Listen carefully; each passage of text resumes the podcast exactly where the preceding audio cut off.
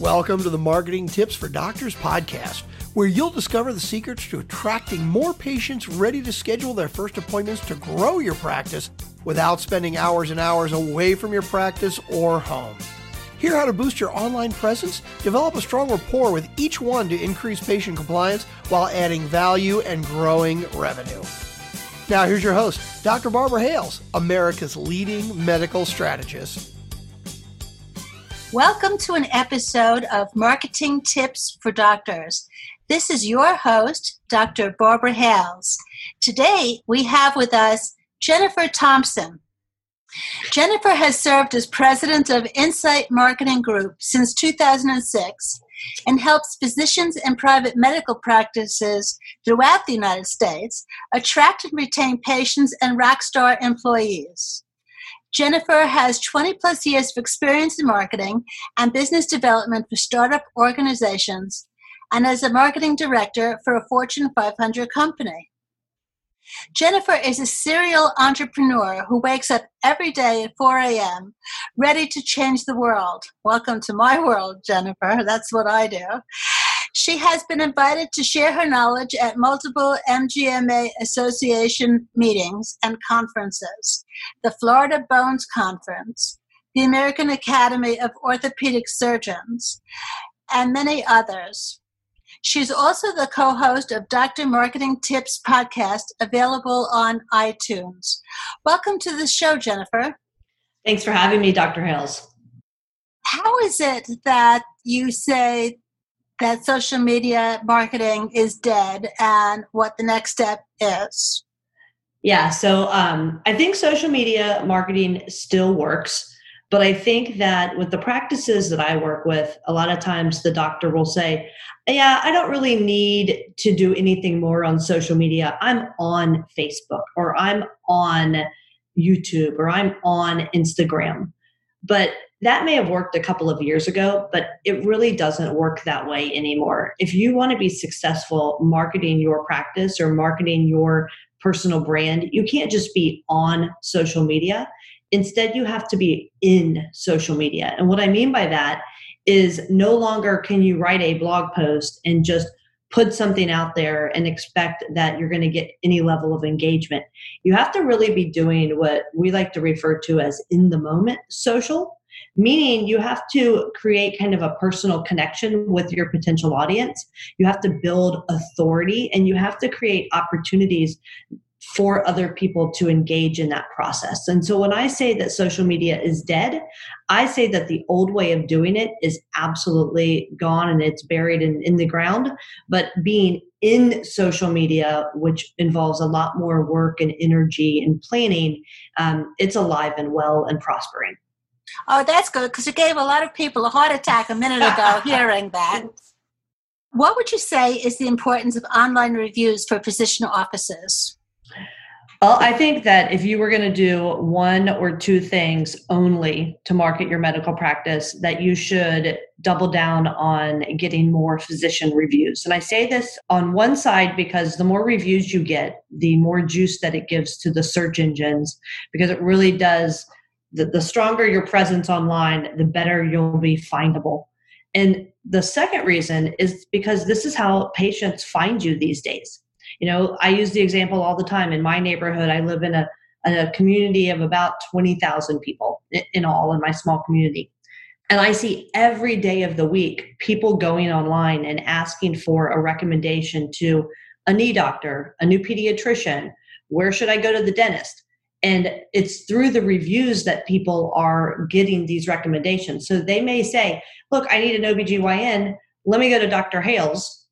Then you know somebody takes that recommendation immediately goes to google puts in a search for you know obgyn near me dr hales and tries to look it up and see you know what what other people are saying about you. And so if you weren't going to do anything else to build your practice i would really say double down on getting more reviews and really pay attention to you know making sure your profiles are current making sure that you're asking patients for those reviews and then using those reviews in your marketing because that's the way people are now choosing their physician even when they get a referral from another physician. Jennifer that's so true. Even your nail technician in the uh, mani pedi world has a sign that comes across your telephone screen after you've left to say, please give stars and rate the manicure person that took care of you. So it is really pervasive in our world, and it's a, a mistake to ignore that. What would you say if a practice has a small team and little to no budget or time? And when it comes to marketing, what should their focus be on as far as their marketing efforts? Yeah, I give three things that I would that I would really focus on. One is I would make sure that I have a, a decent website built in a content management system, a CMS, and, and I use WordPress and there's other tools out there, but I really like WordPress from a standpoint of a practice. Build something, you don't have to spend tens of thousands of dollars. You can get a website up and going, usually for a couple thousand dollars at the most, just as a starting website. So I would make sure I have a good website in and ready to go. And then I would update all of my directory listings and my online profiles. So that's the area where people, potential patients, are finding you. Those are the health grades. Make sure those are accurate. Make sure my Google My Business pages are accurate, things of that nature. That doesn't cost you any money. You can go out there yourself and just make sure your profiles are accurate. Um, insider tip on that a lot of times you'll get information that's inaccurate on those profiles and that's because the npi database gets updated twice a year and then that information from your npi database trickles down to these websites and so if you correct your npi database information then eventually it will it'll give you a higher likelihood that all the information will be correct so i would get a good website i would make sure that my directory listings are accurate I would look at social media, but I would look at ways that I could engage my staff and my team internally and then use that on social media. And then I would just focus on creating great content. And the great content that I always suggest, that I always find easy, is identify patients who are happy with your practice. If you can, get them to do video talking about where they're happy with the practice. And then you've got video, um, which is the number one medium that people are, are using online now. And also the number two search engine in the world happens to be YouTube. And then I would take those patient stories and turn them into long form content. So you have great long written content, and that's the stuff that Google likes. So if you have a website, you make sure your information is correct, you put out some decent content and you and maybe you share it on social media, you'll be successful with your practice. You know, it is shocking that in today's day and age, there are physicians and professionals of all type that still don't have a website. This I still find shockingly hard to believe. But what would you say to doctors who say, you know, I don't really need the effort and expense to do a website because Yelp uh, gives me a page and each of the insurance companies that I participate in give me a web page. So I do have an online presence and it's out there. I don't have to worry about it. I would say, as an independent physician, and we're recording this, you know, both of us from our homes, especially because of the COVID environment, I would say, Doc, did you use Yelp to share your guidelines of what you were doing or office closures during COVID? Did you use Yelp to to post a link to your um, your CDC recommendations and the guidelines and the protocols you were following in your office? Did you use Healthgrades to make an announcement about you know a water main that broke in front of your, your office? Again, you don't have to spend a lot of money to build a website, but you need to have a website that is current. And all of those places that you may think give you give you a, a, like a presence online, they are pulling information also from your website. And so for for less than probably the price of a cup of coffee a day, you could have a decent website that fulfills your needs by the end of the year. And so I don't think at this day and age that cost is the issue. It's just about making it a priority and making sure that you're available when people are looking for you. And if you don't have a website, you can't even compete in today's space.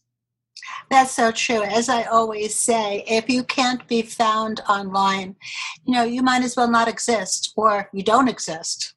or people if, if you can't be found online if you're not controlling that narrative then you're allowing other people to control it for you and part of that is why i lean so much into patient reviews because the, the patient's experience and the patient's kind of buying journey at this point is a lot of times formulated around what other people are saying about you so if you don't have a website and you're letting tom dick and harry say negative things about your practice. Maybe they're not about the provider patient relationship, but they're about the front desk patient relationship. They're still using your name in those comments. And when when go back to that woman looking for an OBGYN or a pediatrician, she's going to to form an opinion about you and about your practice based on what somebody else is saying if you're not willing to go in there and take control of that situation. Oh, that's so true. How do you turn employees into marketing machines? I think that employees are often um, the most overlooked from a marketing perspective because not all practices could afford to have either a marketing agency or somebody in house handling marketing. But every one of our employees interacts with patients and interacts with the general public.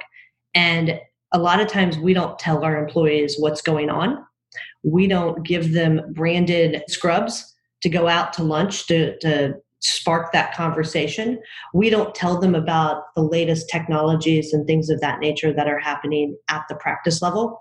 I'm a big believer in training employees and, and teaching them how to be better marketers and also in sharing with them kind of how the patient buying journey, um, the patient journey plays out in today's modern time and that is that you know the decision of who to choose as a provider is made long before they pick up the phone and call to schedule an appointment with you and i think that sometimes we forget to explain to our employees how things work and when we bring them into the fold and when we're transparent with employees and we empower them they will be our most effective marketers out there Richard Branson said it um, best, and I'm sure he wasn't the first.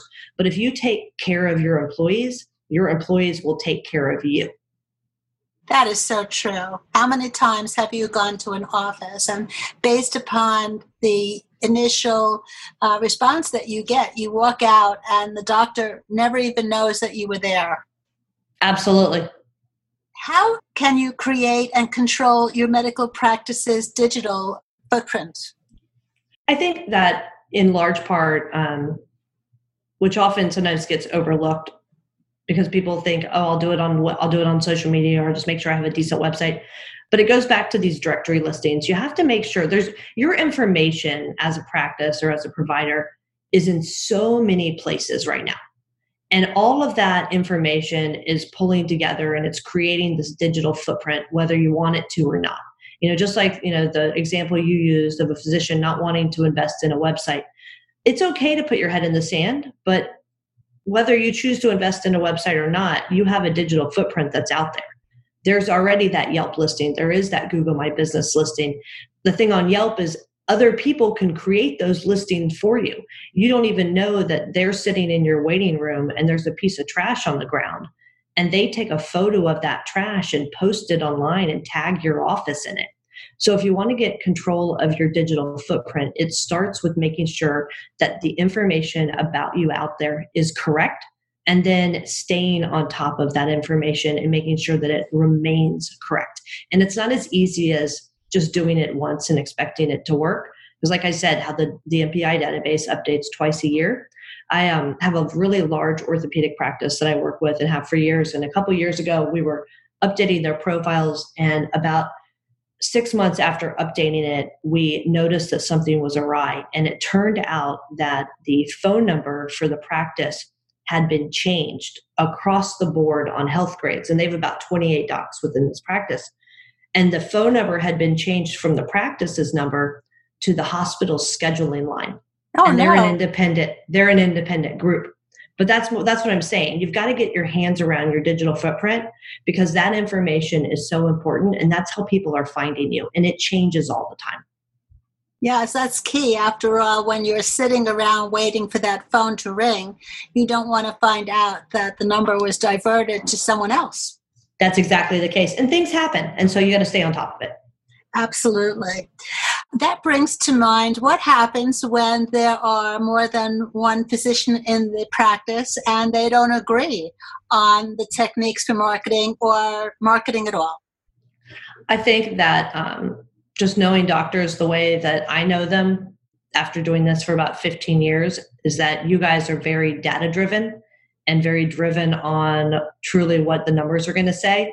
And so I think that when you when you have a group that's divergent in their opinions on whether they should market or not, that the best thing that we can do is show them how the numbers play out.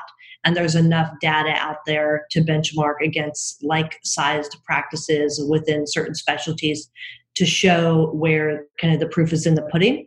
And so when I have docs that don't agree, um, we just show them the numbers and show them where a small investment can have a significant return.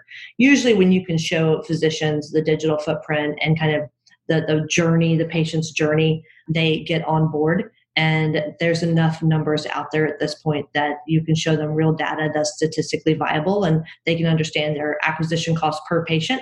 And usually they'll get on board with that. Well, you know what they say one picture is worth a thousand words. This way you save yourself from having to say that much. there you go. What do you mean when you say that you need to provide cross generation communication training to your staff?